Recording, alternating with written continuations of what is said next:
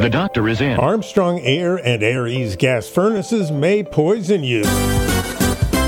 This recall by the Consumer Product Safety Commission and Allied Air Enterprises has occurred because a component inside the furnace was improperly assembled, causing the furnace to produce high levels of carbon monoxide under certain operating conditions. When this occurs, it poses a risk of carbon monoxide poisoning to the consumer. Now, about 9,255 of these furnaces were sold at Armstrong and Air Ease authorized HVAC dealers nationwide. If you bought one of these furnaces, contact Allied Air Enterprises at 1 800 448 5272 to schedule a free in home repair by an authorized technician who will replace the incorrect component.